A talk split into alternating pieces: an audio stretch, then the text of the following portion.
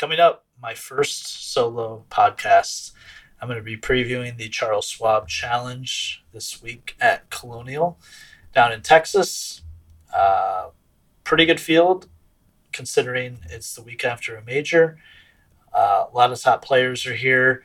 Historic golf course. Hopefully, our picks are a little bit better than they've been for about six weeks. It's been a real tough run, I'll be honest. Uh, so, here we go. Let's get to the picks.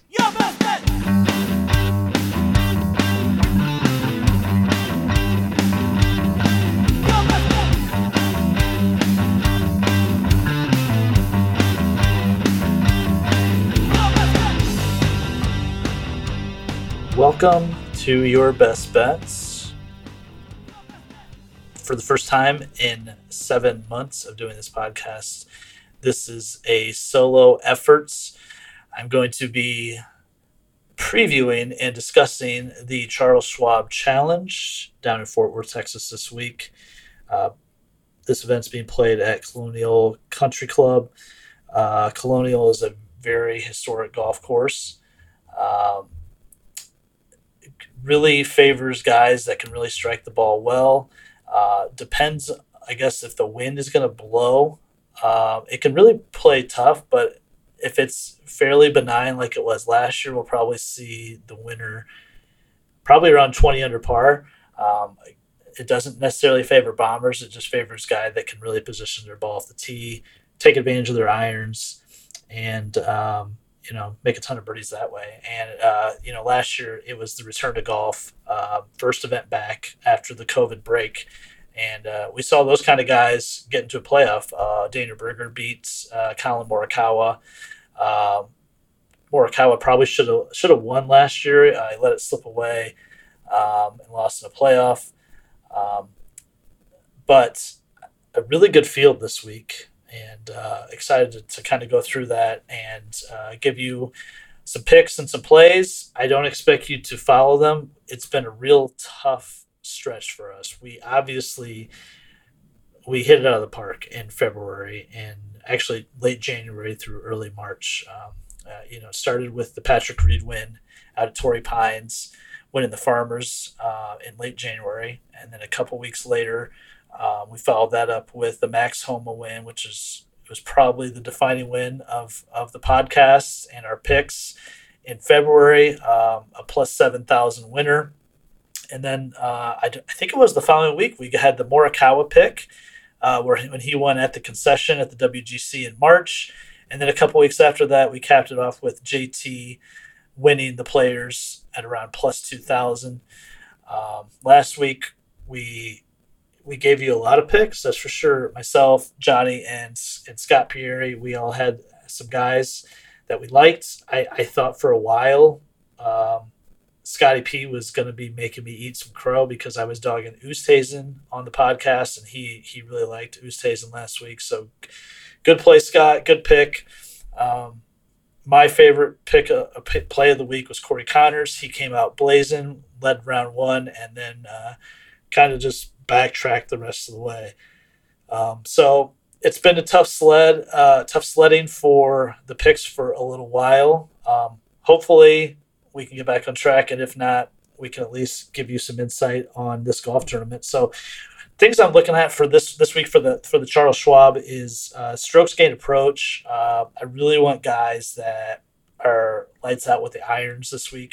Um, and, and and that's basically what I said at the top off the top here was that you know this isn't a course where you're going to have to bomb it. It measures just under 7,200 yards, um, par 70. So you don't. It's not. It's not like the PGA was last last week when it was you know 7,800 yards and it really favored the longer hitters. Um, you know, you just need to to really plot your way off the tee, and uh, you know hit fairways and you're going to have a lot of irons from 100 to 125 yards in this week. So really love the guys in that range that can really stick it close, um, and that's what we'll be looking at. So the the winners the past few years, uh, we saw Berger, uh, Kevin Na plays right into that that sort of small ball kind of guy. Uh, Justin Rose, of course, he can win anywhere. Kisner, Chris Kirk, and uh, Spieth. So all those guys really are the kind of players that Colonial favors, uh, the Kisner types. Um, so we'll look through the board here and give you some plays that we like. Uh, off the top, the, the the favorites Jordan Spieth at plus one thousand. Um, he's leapfrog his buddy JT as a favorite. He's at plus twelve hundred. Morikawa at plus fourteen hundred. Abe Ancer at sixteen hundred. Finau at sixteen. Pat Reed at sixteen, and the defending champ uh, Dana Berger at eighteen. Corey Conners also at eighteen hundred. Um, so that top group, I mean, you got a lot of a lot of guys that fit the profile. We, you know, the Morikawa and the JT pick. I, I, you know, I wouldn't fault you for for playing them. Morikawa coming off a top ten at the PGA, uh, plus fourteen hundred, arguably the best iron player in the world. Him and JT. Um, uh, but my play is going to be Abe Ancer at plus sixteen hundred. Uh, this guy has just been knocking on the door for a while. And, you know, he finished runner up to Rory a couple weeks ago at Quail Hollow. And he shot a 65 on, on Sunday at the PGA, uh, lowest score of the week. Uh, he top tens it there. Uh, I, I, mean, I don't know if you could lay out a better course for Abe Ancer um, than what we have here. He can he can basically play his way, his normal game off the tee, and let his irons do all the talking. And uh, if he can putt the, the, way he's putted the last couple of events, I think he's got a real shot. So Abe Ancer is going to be my top play at plus 1600. I do not fault you if you go with Morikawa at plus 1400, but I'll, I'll take Ancer, who's in really good form, at a little bit better of a number. Uh, it's also profiles really well for Corey Conners. Um, I think he is he is close as well to get a victory. He's been really, I mean, he's really been playing well this year uh, at quite a few events, and uh, I wouldn't hate the eight plus eighteen hundred there, but I, I, will probably pass on Corey this week. Um, uh, the next range, uh, Willie Z Zalatoris at plus twenty two hundred, Joaquin at plus twenty five hundred, Harman and Scheffler at twenty eight hundred. Um, I think Will Zalatoris. I mean, it's it's crazy, right? I mean, this guy just continues to be a machine. Um, I talked about on the podcast with Mark. Of course, his non-member points would be enough to put him in 17th on the FedEx Cup list. Of course, he's not eligible unless he wins. This guy's going to win a tournament in the next two months. Is still my thought. And Colonial, it's like it's it's you know designed for Will Zalatoris' game. Um, you know, I think he might excel more on the tougher golf courses if you look at his form in majors since you know he, he played the U.S. Open last fall, um, three top tens and three majors. Uh, but his iron play, I think, is really right there with Morikawa and JT's right now. Uh, in fact, if you look statistically, since he since the U.S. Open last year, he's top five in strokes gained approach. Um, and if you look even more recently in the last 24 rounds, um, Zalatoris is um, second in strokes gained approach, right behind Morikawa. So I like I like Zuli Z at 2200. Um, I, I, he might be my favorite number on the board, um, and uh, I think he picks up his first win this week. That's going to be my, my official pick. Uh, in the range of 3,000 to 5,000. Um, of course, all these odds are on DraftKings Sportsbook. Um, I really like Justin Rose. Um, you know, I can't stand watching him play. I can't stand looking at his face. I can't stand his Morgan Stanley commercials. But uh, Justin Rose has been playing well for a little while now, and uh, he he really he made a ton of birdies uh, last week at the PGA. Um, 16 birdies on, over the last two rounds at Kiawah, Um, and he's really been putting it well. Um, I think that's a pretty good number uh, for a guy that's trending right now, and um, yeah, I think I think his his overall game fits this course reasonably well. Um, I also don't mind um, Charley Hoffman at plus four thousand. Hoffman with the top twenty at Kiawah. I think his form has been good for about a month and a half now.